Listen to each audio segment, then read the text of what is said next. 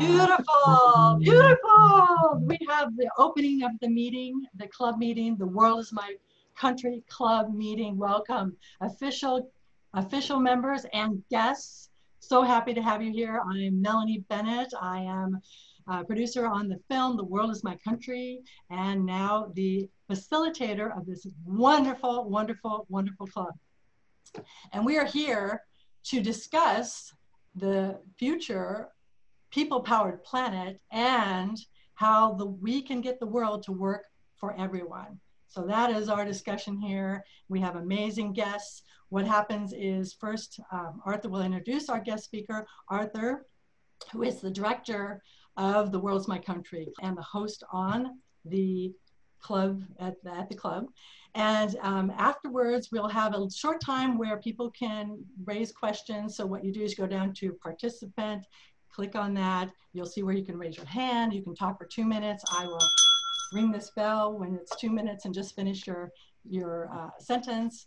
And then we'll go to the, and Arthur will pick the next person. So without further ado, welcome again, everyone. And I would like to pass it on to Arthur Kanegis. Arthur, take it away. Well, it's, it's a great pleasure today. Thank you, Melanie. It's a great pleasure to uh, introduce my old friend, Merle Lefkoff. Um, when I first met Merle Lefkoff, she was working with scientists at the Los Alamos Laboratory, where, of course, you know, they invented the atomic bomb and where they worked on things that threatened the very destruction of our planet.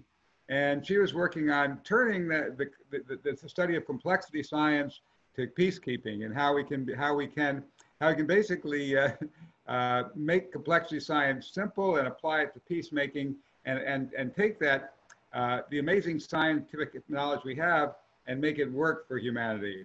Uh, she's uh, head of the Center for Emergent Diplomacy, which is, uh, uh, which you can go to online, emergentdiplomacy.org, I believe. And she's also done incredible mediations, you know, groups that are at war with each other and have impossible connections to break through. And she's done this incredible emergent diplomacy where she's brought these warring sides together and got them into dialogues where they began to understand each other and to really make big breakthroughs. So she's become very popular and, and known as a mediator that can be, come into very extremely tough situations that many mediators would, uh, wouldn't be able to really dare to function in. Uh, so she basically is taking the applying nonlinear complex system thinking to how we can create whole system change. Now that, of course, was what Gary was all about. His whole idea of a people-powered planet was how do we take this complexity of, uh, of a planet and all the different and meld it into something that can interactively create the future we choose. So without further ado, I want to welcome my very dear friend and special guest, Merle Lefkoff. Thank you, Arthur, so much. And um, you know, I don't have too many heroes, but Gary has been one for a long time. And your film needs to be out everywhere in the world because now is absolutely the moment for this, as we know. Um, it's interesting when I, I think about the pandemic now that our borders are closing, particularly to the US, as we all know, because we have so many cases and we haven't been prepared for this virus. Um, and so borders are on my mind a lot as the borders are closing everywhere. It's, and, and Gary's message was so clear back in 90, back at the end of the, of the Second World War, in which he said, we've got to get rid of these borders if we're going to have any hope for a really peaceful world and for global governance that's going to work. So, um, so I want to talk a little, a little bit about that and uh, then about the new work that we're doing in terms of the warming planet, which is changing very rapidly. So um, I want to say something about the wars that are ongoing now, because I was thinking about Gary a lot and about your film, Arthur, uh, and Melanie. Um, a lot of the wars, almost all the wars that are ongoing now are what we call proxy wars. There are other countries who have interests in those countries that and, and they promote these wars and they feed these wars and they finance these wars. We call them proxy wars. They're not actually in combat, but they're supplying the arms, they're supplying the, the money. I mean, Syria was a classic example of that. And, um, and there are many of these still going on in the world now. And the reason is because each of these defined countries, which has very classic borders, um, are protecting their borders and they're, they're protecting the, the wealth that they have. Most of the wealth is, is uh, in nature and it's up for grabs. So, um, so Gary's, Gary's vision and, his, and the courage that he exemplified in that vision that he had was that if you remove these barriers and there was some kind of global economy that was a sharing economy that would be equitable for all countries, um, that the world would have a chance to be a more peaceful place. And this was right after World War II that he started, he had tremendous courage. He started a whole social movement. I think that's what's really important for people to understand. We have social movements going on again, almost like the 60s, all over the world right now. Um, the uh, Black Lives Matter in here in the United States, is, um, is taking off all over the world as people understand that the civil rights movement is still unfinished. So people are, are being very courageous once again. And uh, again, it, I think about, about Gary because he created an extraordinary social movement. And today there are still, I understand, many people who are getting a world passport, right? So so so the idea and the vision is still alive and and needs to be brought forward even more forcefully i think now. I think now is absolutely the moment. I want to say something new about global governance. One of our colleagues at the center is a man named arthur dahl. And arthur uh, two years ago won a very big prize in sweden from the global challenges foundation for the best idea for the future of global governance. And his team wrote a proposal about how to reform the United Nations. It's, it's what we have now, and we know it doesn't work very well. So the SDGs are, are not moving forward the way they were intended because the institution doesn't work very well and the structures of the institution. So, um, so Arthur and his team has just published a 500 page book that you don't have to read all 500 pages, but it's extraordinary on the changes that have to happen in the United Nations. This is the kind of thing Gary would love if he were still alive today. I mean, for example, we, we know there's a General Assembly. Um, and, and Arthur's team said the General Assembly has to be represented proportionally. That's not how it happens now. But even more important, I think, and this has to do with, I think, with Gary's vision, is that they have proposed in this um, reform of the UN what they're calling a second chamber of civil society. What that means is all of us have, will become an intimate part of the proposals and the legislation and the decision making that will take place at the United Nations. Our organization is, is uh, facilitating and mentoring uh, a group at the United Nations called uh, the Global Youth Forum.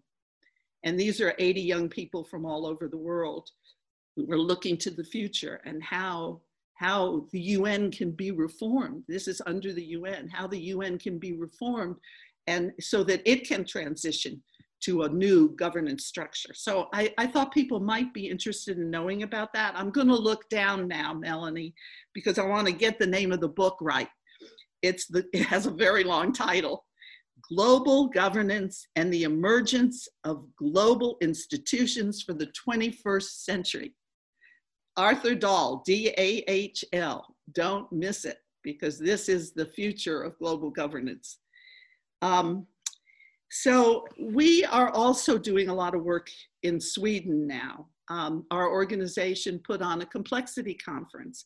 The reason that I decided as a, a long-term mediator who would work in, in lots of combat zones and, and lots of places where terrible things were going on, um, is that I, I finally decided that our problem solving processes didn't work very well anymore. And I was watching this new science uh, this is the new 21st century science of what's called complex adaptive systems. that the systems are changing all the time. And as we try to control these systems, and as we try to predict what's going to happen next, we fail over and over again. So, um, so I spent four years at Los Alamos, of all places, because I wanted to work with physicists and mathematicians and computer scientists. I'm a social scientist. And um, to see whether this new problem solving process that's all about emergence, in other words, every, everything that happens is emerges in time. You can't really, it's, it, it's a fiction, it's a myth to think we can control what's happening on a global level. And we can't predict, we can hardly predict anything, and we don't get prepared for what's, hap- for what's happening. So I was looking for a new problem solving process that as a facilitator and a mediator, I could use with groups around the world. And so, um, so our organization is, uh, has been using this and testing this, and we're developing a new playbook now for how you use a completely new kind of problem solving dialogue process to get people prepared because you can't predict, but you can certainly anticipate and you can prepare for the future. Um, so um, we set up a new, with the Swedes, we set up a new foundation to raise money it's always a problem, as we know, for civil society groups.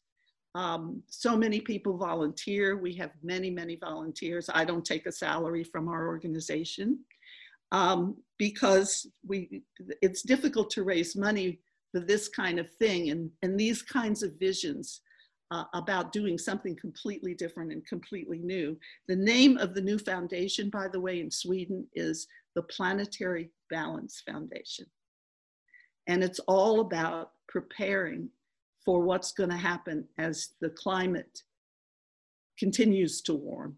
This is about global warming, species extinction, and the collapse, pandemics is part of this, and the collapse of the systems that are living systems. We are nature, and we've separated from nature, and we've left nature behind.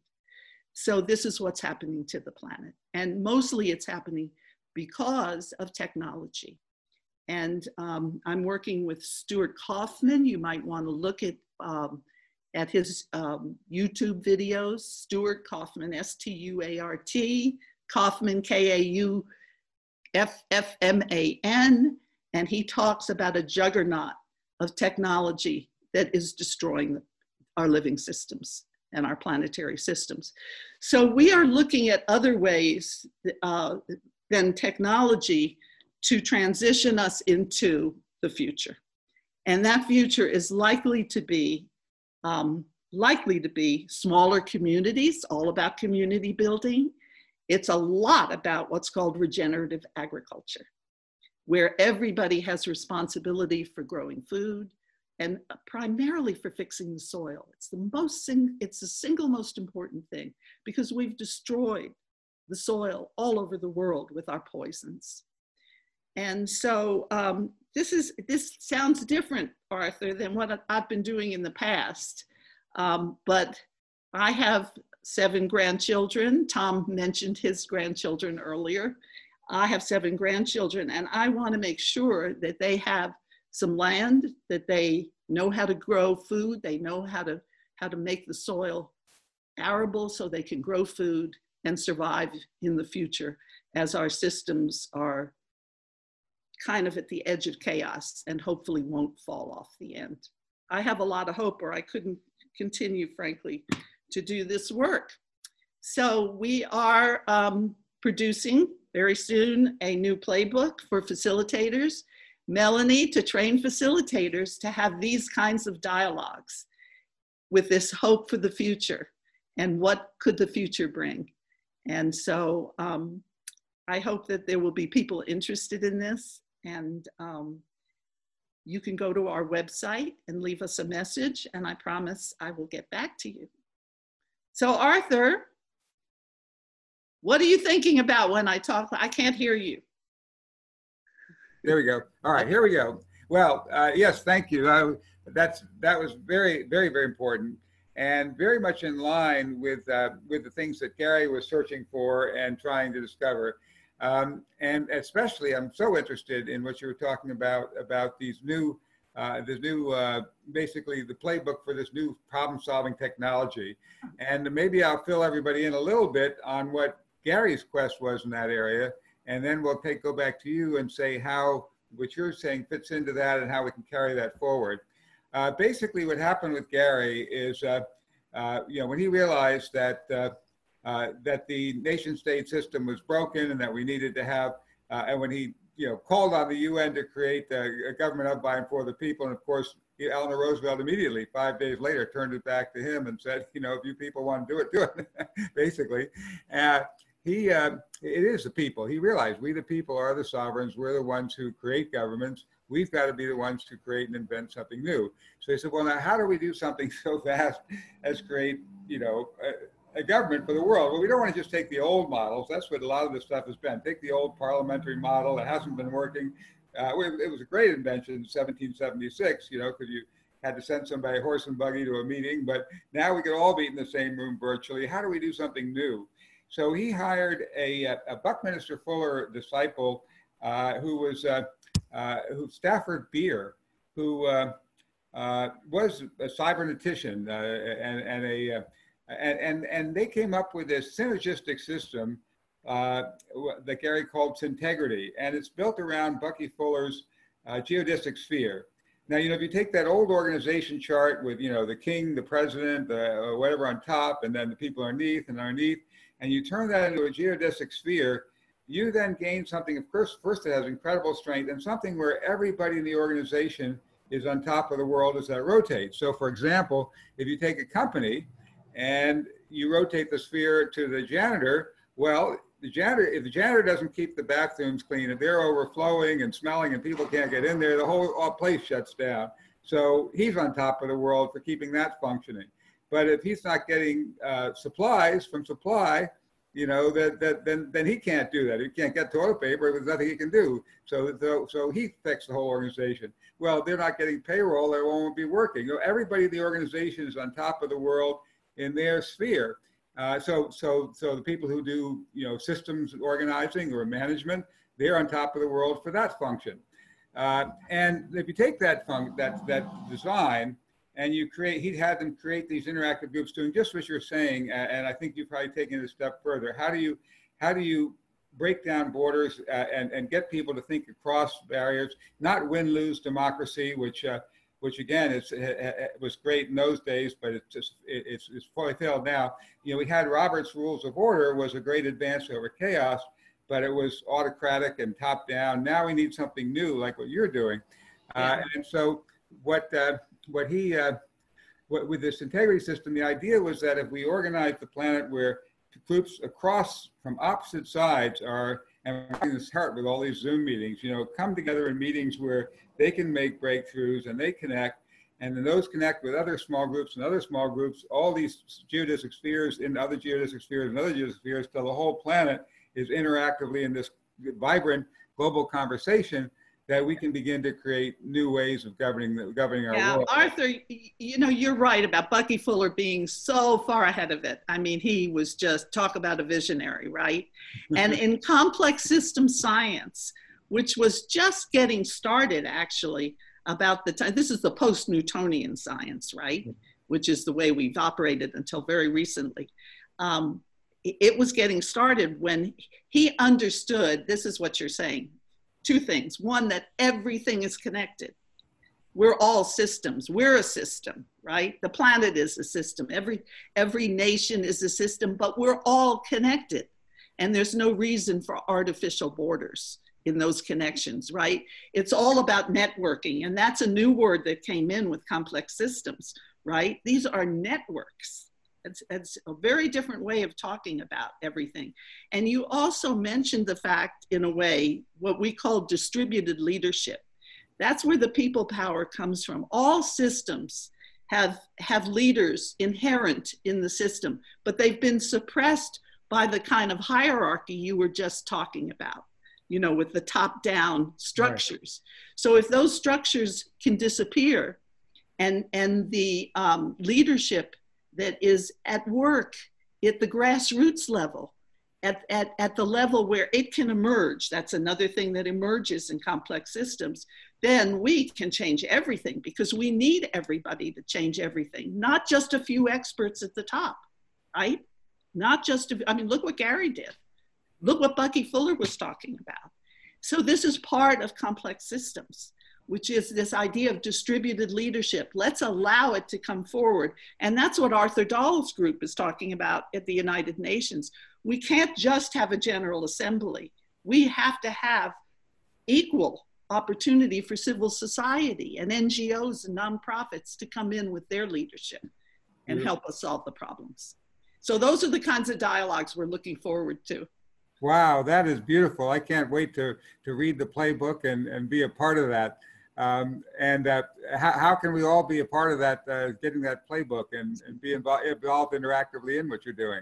Well, you know, I, I'm reaching out uh, as we develop this playbook. I'm reaching out to many um, many professional facilitators that I've known over the decades around the world that I've worked with and said, what do you think are the best new techniques that we can use with with what we with on the internet and with Zoom and with all these new platforms that are coming forward? What are some new ways to get people really preparing for a future that is going to be radically different? And so, um, so we're not doing this alone. This is going to be a joint effort. So if people are interested in contrib contributing ideas for how you facilitate groups, how you can be a leader and facilitate a group that's thinking about the future, not how to fix the present, right? I look to Arthur Dahl for global governance to fix the United Nations, but what kinds of new structures are going to emerge in the future and how do we prepare for that mm-hmm. and and that's what that's what the playbook is about so that sounds sounds sounds terrific um, yeah. One of the things that we've envisioned you know maybe if you saw our movie gary has this uh, this SmartGov app uh, and uh, uh, what, what, we've, what we've kind of been envisioning, and this was part of a proposal I did to that same foundation, although uh, we had a little slip up in the submission process, but uh, in that in, in, our in our proposal, what we were talking talking about is that if you you know if you can imagine you start off with, with if you open this this website this app you know, you've got the picture of the planet and you can touch places where you are and you can pull up different uh, you know who are the groups working on environmental groups who are the people with right. similar problems i have and say you've got a group that's got a problem you know we've got uh, you know, we've got pollution being dumped in the in, in, the river next to us. So you get on the site and you uh, you, you, you, you set up these cross cross uh, connection conversations. You have on the on the left side you have a kind of toolbox of of, of interactive school tools so that say you are in a conversation with the with, with, with the with the polluters and the people affected and the different stakeholders, and you're trying to come to common ground you have the top technology, your your playbook, and the things like well, and revolutionary conversations and convergence and convergency, and there's so many of these things that people are uh, getting the yes, you know, all these uh, uh, things that are striving to do what you're. Yeah, yeah let me say something about getting to yes, because I spent some time at the Harvard Negotiation Project, and that's kind of old stuff now. Right. Because uh, getting to yes was about trying to reach some kind of consensus and what we have found out, and I found this out over and over again as a mediator, particularly in conflict zones, what we found out is that the, the time you spend and the attempt you make to get people to agree on the same thing uh, depresses the emergent creativity of many diverse and different ideas and doesn't get to it, it, it doesn't get to the core it doesn't get to the core it was a big leap forward because they said diplomacy is happening at this level. It needs to happen at the interest level. But now we're going even deeper. So I just had to mention that now. We have to go very deep now because the, the planet is changing. Our living systems are changing. The planet is going to be different and we are going to be living differently. So we have to go much deeper. And at this moment in time, I think it's a mistake to move toward consensus because we need every idea flowing. It's like a river flowing with so many ideas. And the ones that make sense will emerge to the surface. Wow. So I work, I used to look for consensus, right? And mm-hmm. for common ground, as we talked about. And uh, I think now we need to open the process up.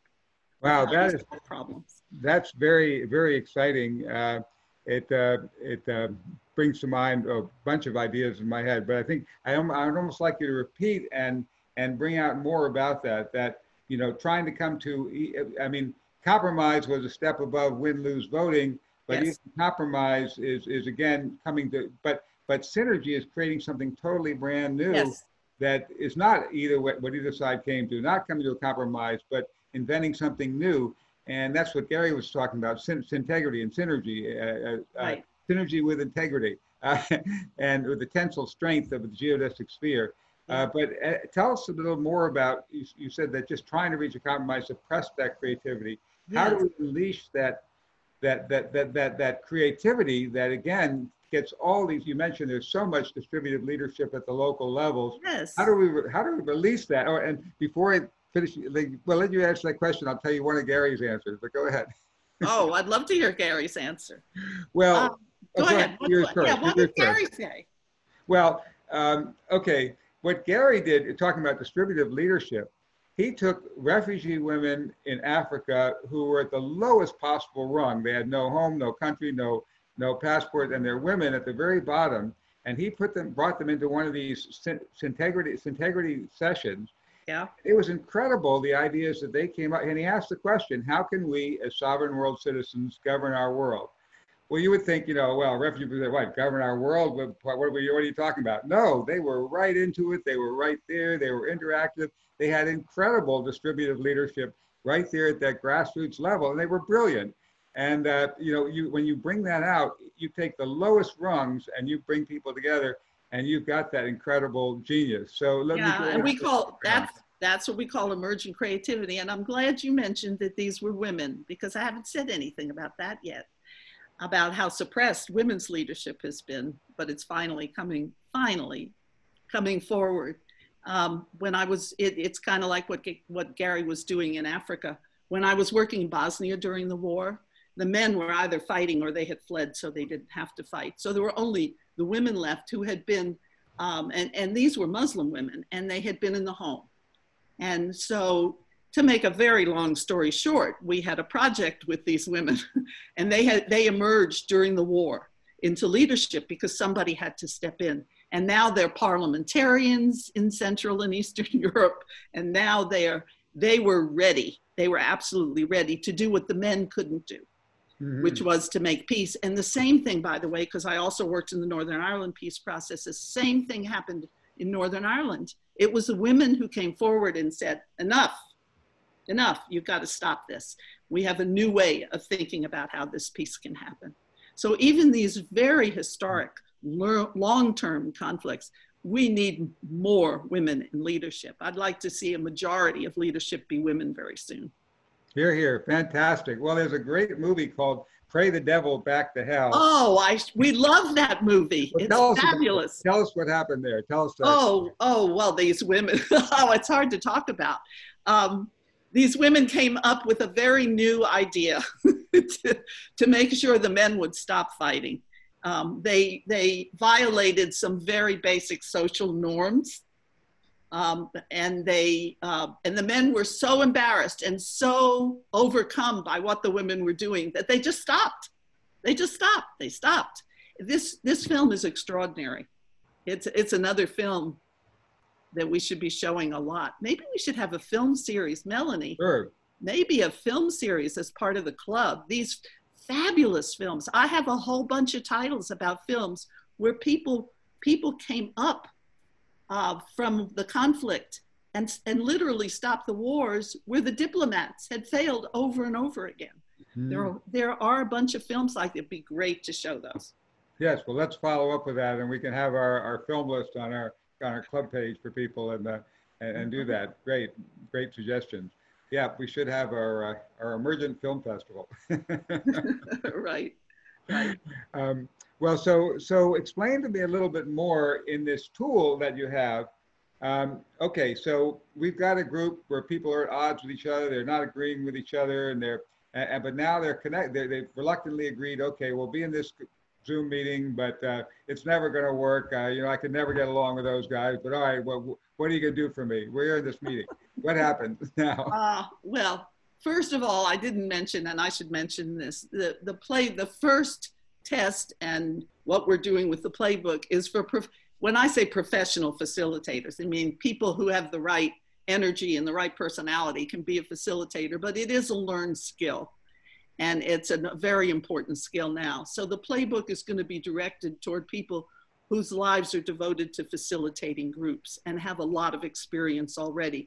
We've been offered a group of, oh my gosh, 1,500 trained facilitators in Ottawa, Canada, hmm. as a first place to test the, the playbook with professionals uh, to see how that would work. But the, the next the next iteration will be, you know, who wants to learn how to do this and who wants to learn how to how to how to take these new ideas for how to move into the future um, that we're put that we're pulling together. Um, I, I hate to use technical language, but but we're calling the process the adjacent possible.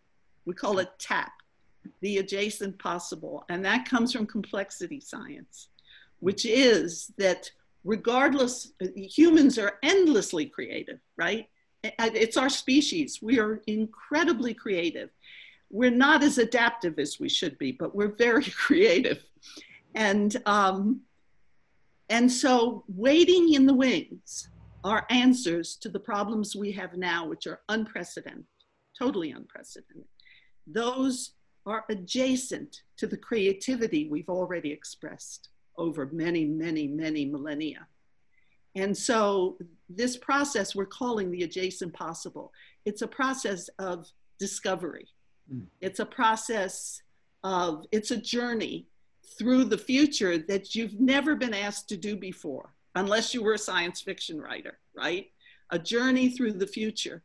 And it's very difficult not to use what's happening now or the lessons from the past and just go into the future because um, all of that has a place. But the main thing that we're working on is what does it take to close your eyes, as you just did, Arthur, and imagine a future that has never been imagined before. I think Gary was doing that also. Mm-hmm. Honestly, I do.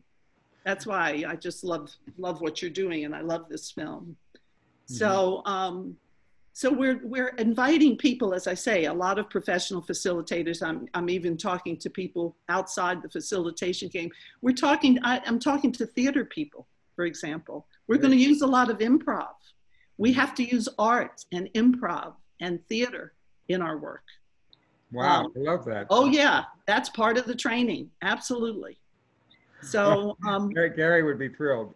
oh, he'd be thrilled. well, I hope I hope everybody will be thrilled, frankly. Right. No, it's so, so important. It, the arts are so important oh, to this. And, absolutely and essential. The fact that they like suppressed arts in schools was insane because that's how kids' creativity comes forth. And, that's right. And Tom, you know this, right? You know this. So, um, so art is absolutely essential. And something else that's essential that I haven't mentioned before is um, especially in Sweden, where our colleagues are, it's a relentlessly secular society. There's been a lot of damage done from the Church of Sweden in the past. And so we, we are also in a time of what people are calling spirituality, who don't, who don't anymore belong to organized religious groups. But the truth is, I think we need the whole faith community, in addition to the people who have spiritual practices now um, our, some of our closest colleagues in this project are indigenous people. Um, uh, we have a young indigenous artist who's on our board, actually, on the center's board. And um, she is facilitating groups of young indigenous leaders, First Nation leaders in Canada for the government. She's being funded by the government so that they can process all the, the hurt and pain and genocide uh, of the past. So we're also working on that. We're interested in trauma as part of these dialogues because we honestly believe, particularly in America, that everybody has kind of a low level collective trauma now because of what's been happening in our country. So, so that's the playbook is going to attempt to integrate all of these things so that we can have a very, very different kind of group process and dialogue process in the near future, I hope. Wow. Well, I love that the the adjacent possible, and I think we all, as Gary said, you know, the whole world's a stage, and and, and we're on it.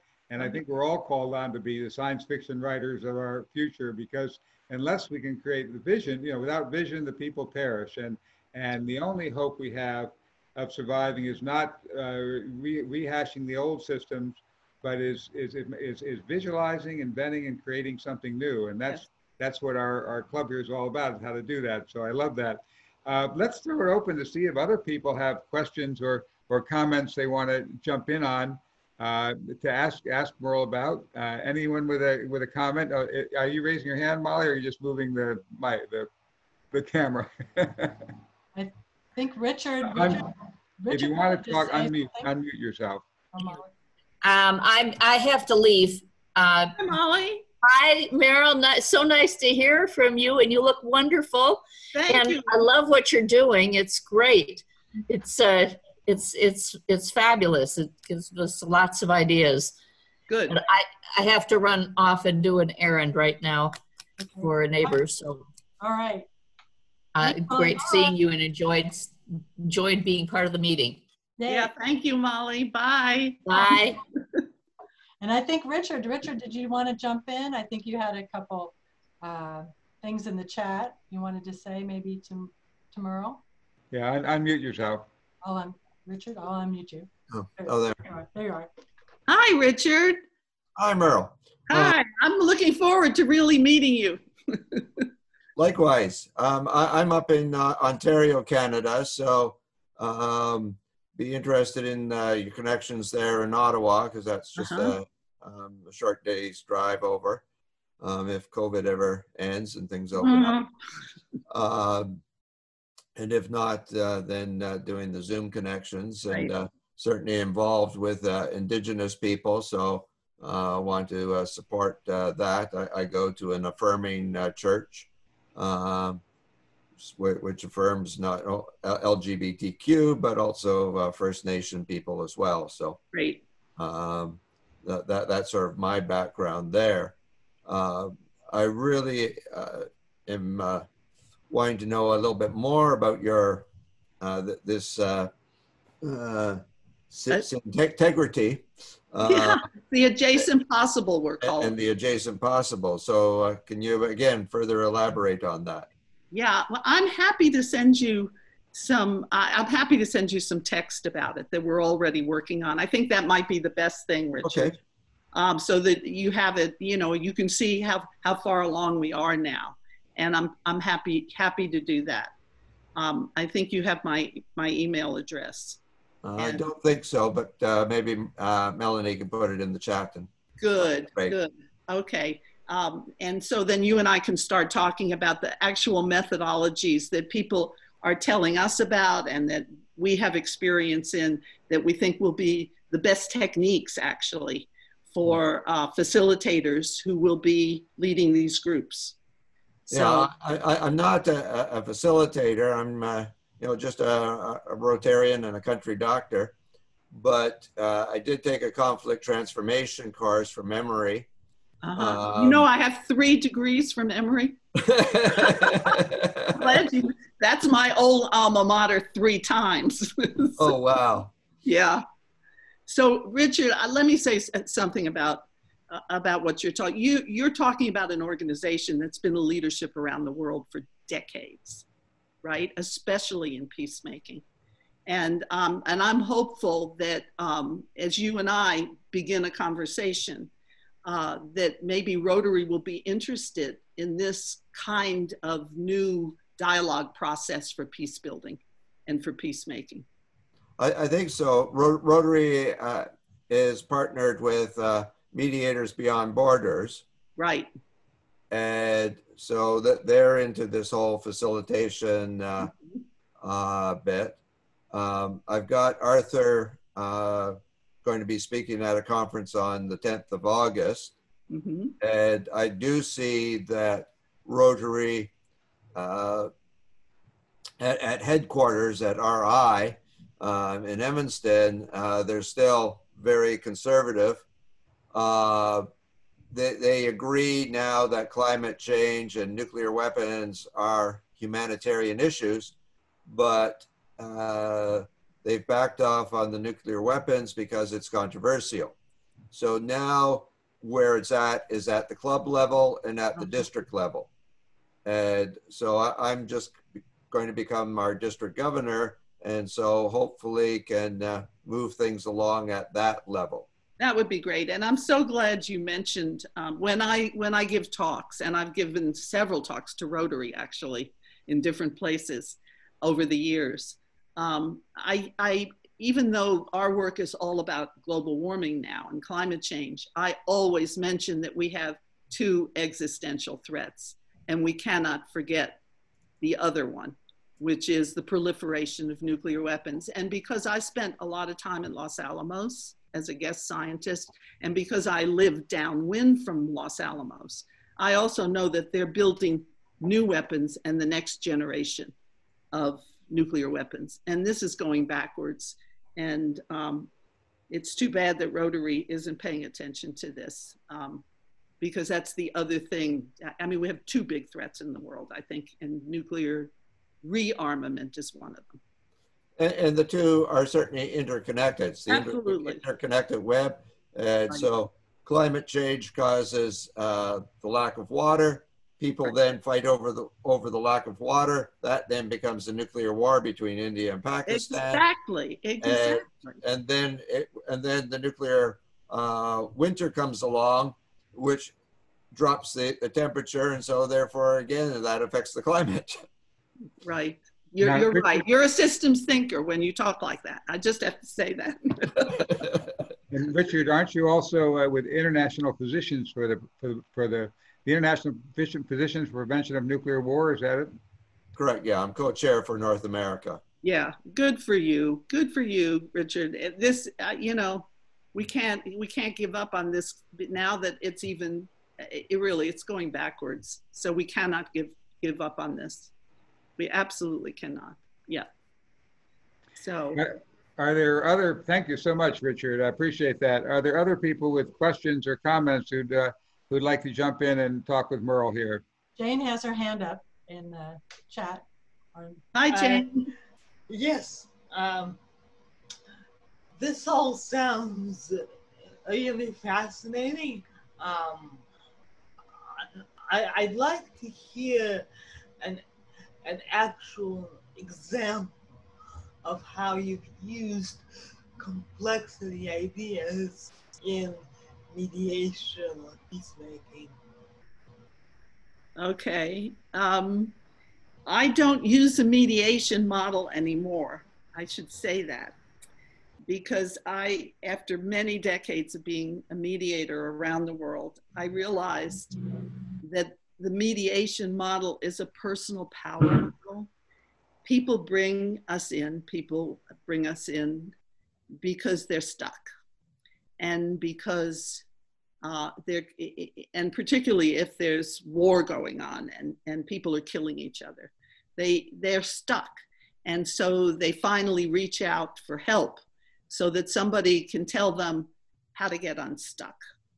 And the mediation, unlike the facilitation model, and I'm talking kind of technique here, the mediation model allows the mediator to suggest directions for the group as the mediation is going on. Oh, I hear a really good idea over here from Richard, or I hear, uh, let, can we move further on this idea? And so that gives a mediator tremendous power. And what I've learned is that um, over many, many decades is that people ultimately have to solve their own problems and they have to own the solutions. And the best way for that to happen is to facilitate their own journey, their own recognition of what the problem is. And it's a different kind of skill. And so that's why we're developing this new playbook because we don't think there's anything else out there like this. Uh, so I know this isn't helping you, um, But I can give you an example of how I was moving toward this, even when I was still doing mediation. Um, I mentioned, I think I mentioned a few minutes ago, the Northern Ireland peace process. So I worked with uh, I worked with a lot of people in Northern Ireland, but I especially was interested in the fact that the women had risen up to stop the conflict. So I was also at the, it's also working at the same time in the Middle East, in Israel and Palestine. And so, um, so we got a grant to, to put a trip together. We wrote a proposal to a foundation and they gave us some money to bring Israeli and Palestinian women leaders who were trying to bridge what was happening in the Middle East, bring them to Northern Ireland, to Belfast, to meet with the Irish women who had really made peace. I, I, wanted them, I wanted them to have hope. And so the dialogues that we did in Northern Ireland were really facilitated dialogues. They weren't about mediation. They weren't about how do we get a ceasefire? How do we stop Israel from moving further and further and further into the occupied territories in the West Bank? It wasn't about that. It was about going deeply into thinking about were there similarities? Tell me, the facilitator, I would say to the group, what are the similarities between the historic conflict between Israel and Palestine and Catholics and Protestants, for example, in Northern Ireland. So imagine these Irish women and these Middle East women working together.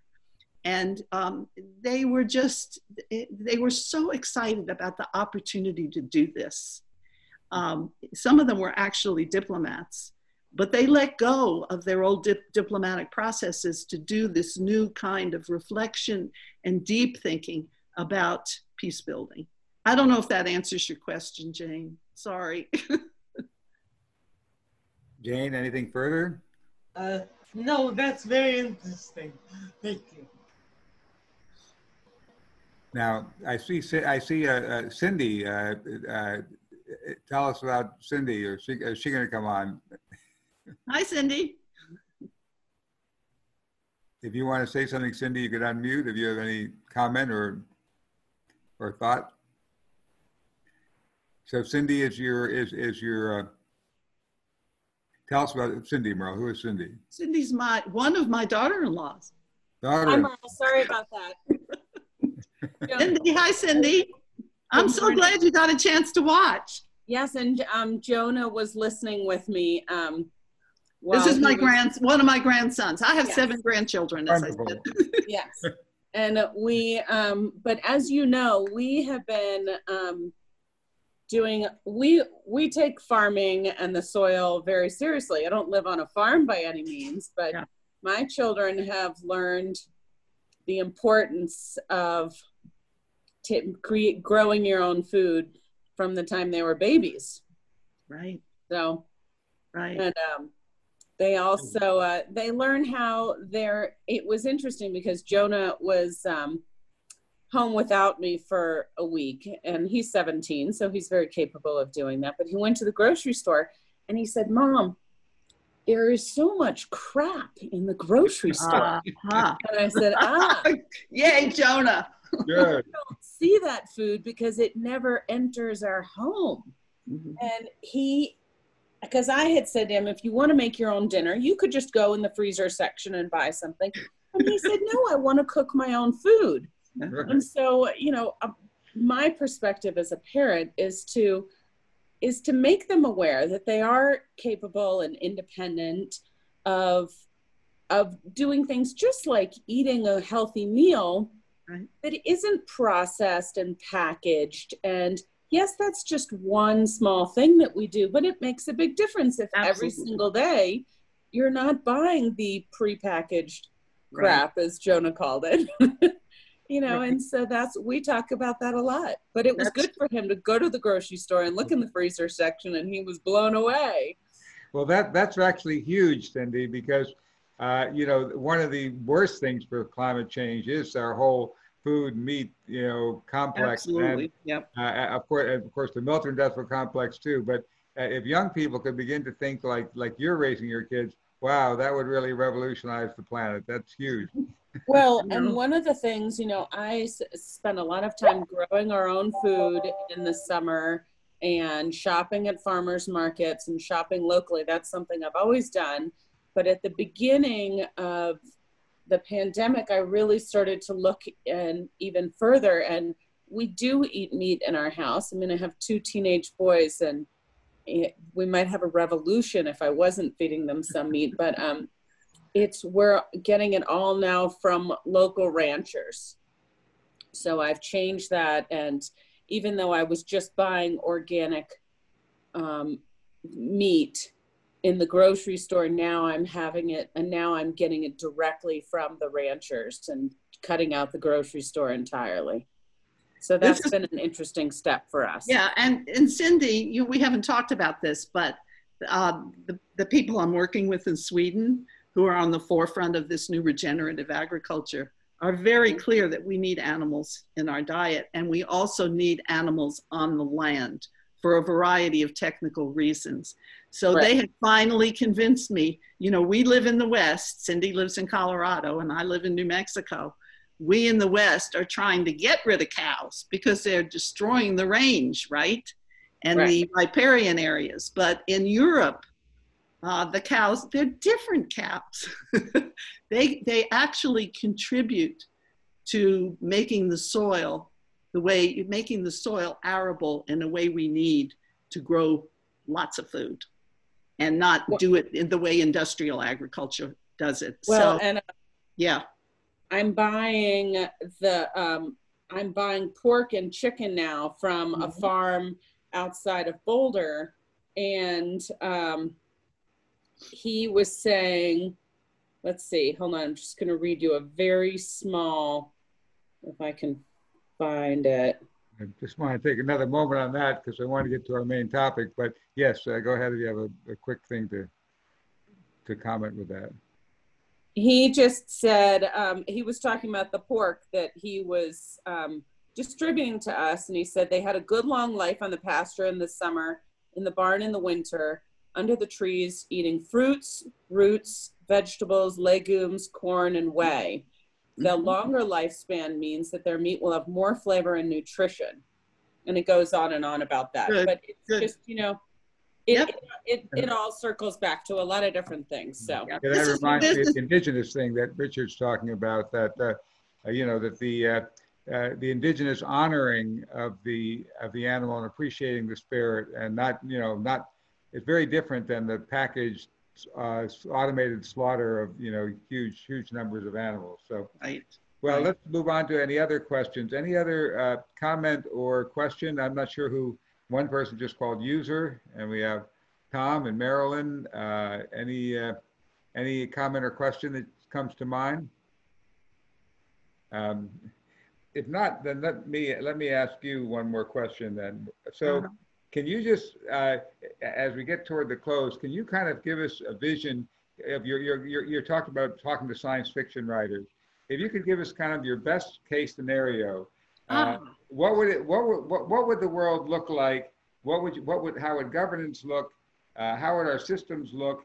If you could, if you, if you were the science fiction writer creating the, the future that we're envisioning, what would it look I'm like? not a science fiction writer, but I, from what I gather from working with um, climate scientists and complexity scientists who are looking at this, um, the future is going to be more about community building and about about farming, like Cindy was just just talking about, um, and it'll be small farms, not industrial farming, and we'll have a completely different economy because I think most people understand that the present global economy is unsustainable and it's going it's going to crash very soon. Uh, it comes and goes now. It, Wall Street is completely unconnected. It's one of the few things unconnected to anything else. But the global economy is in severe uh, trouble, and the pandemic has made it worse. And so we will be we will be moving, I think, into, and it's one of the problems for peace building, by the way.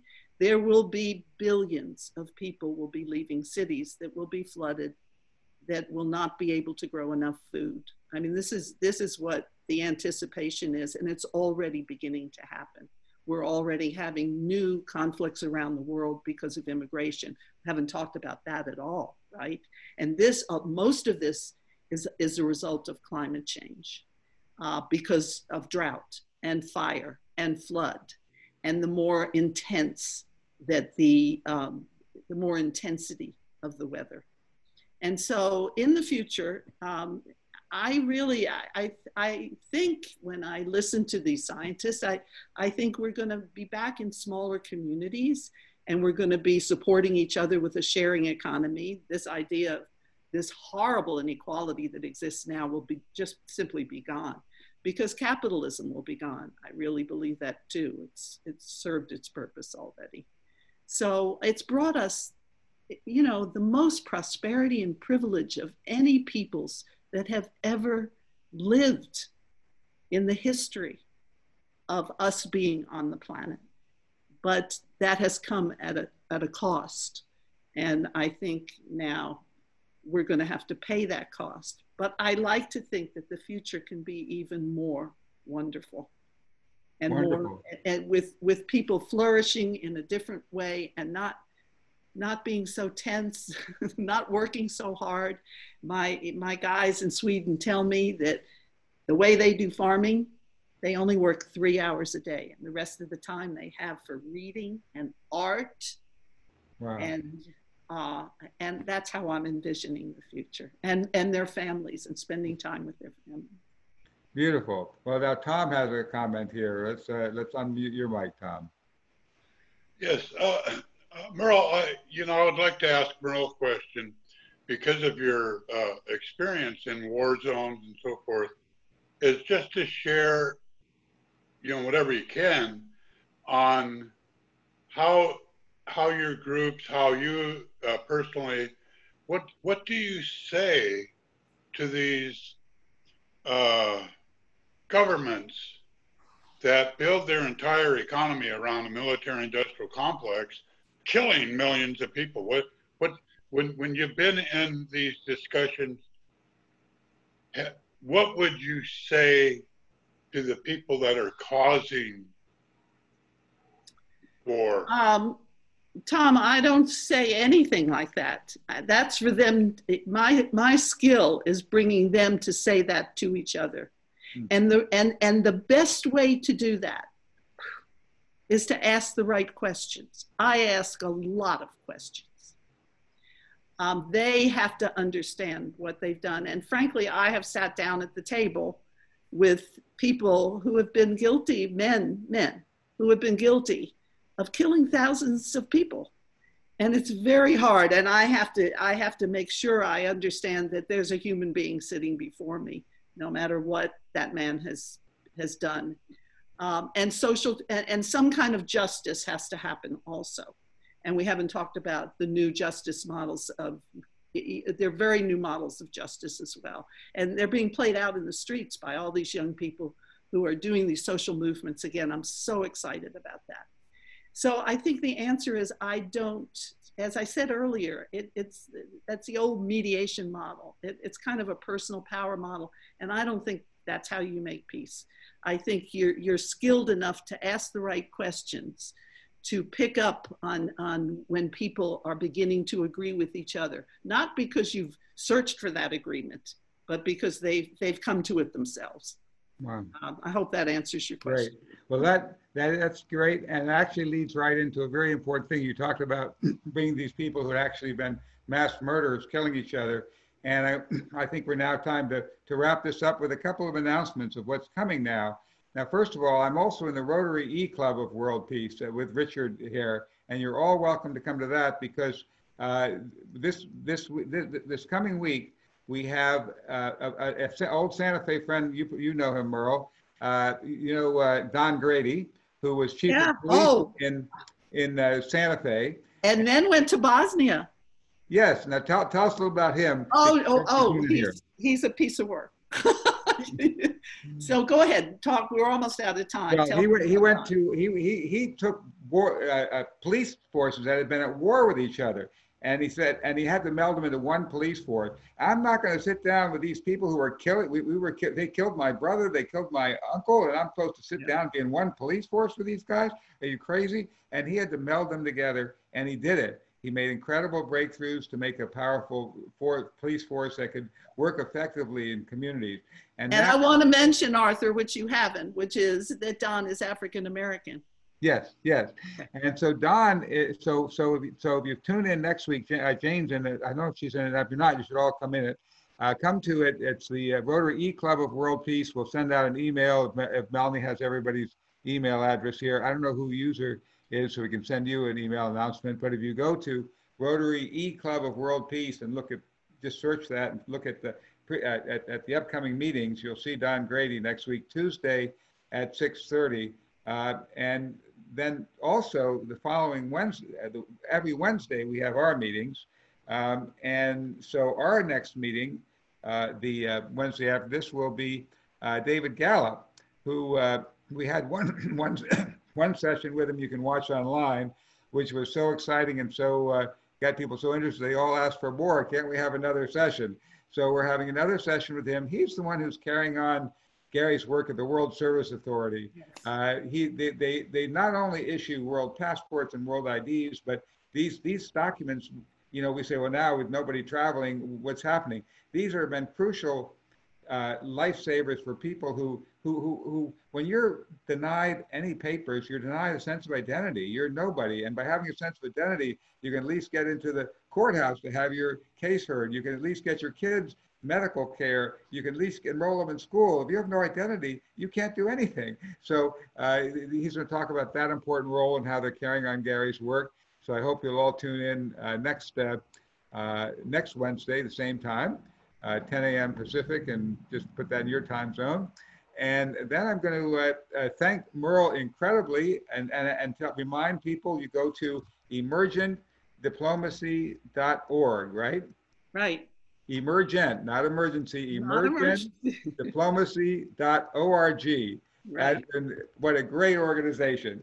And so go to that and, uh, and, and, and connect with Merle. Uh, you can post a message there and she'll put you on, a, uh, keep you updated because you're doing something new now. You're creating a, uh, this new foundation and you'll let people know about that, right? Right. Yeah, the one in Sweden. Right. Yeah, and so uh, so that's the Planetary Balance Foundation. Foundation. And boy, do we need that planetary balance. Yes, balance. we do. So let's all get balanced. Let's join Merle in that. And now I'm going to turn it back to Melanie with incredible thanks from the bottom of my heart. Yeah, Mer- thank you, Merle. Oh my gosh. Thank you. It's wonderful. Bravo. Yay. Thank you, Melanie. Yay. Yeah. If you're not a member yet of the club, please do join the club where we do amazing discussions of a fab and working towards a fabulous, fabulous, bright, wonderful future for all.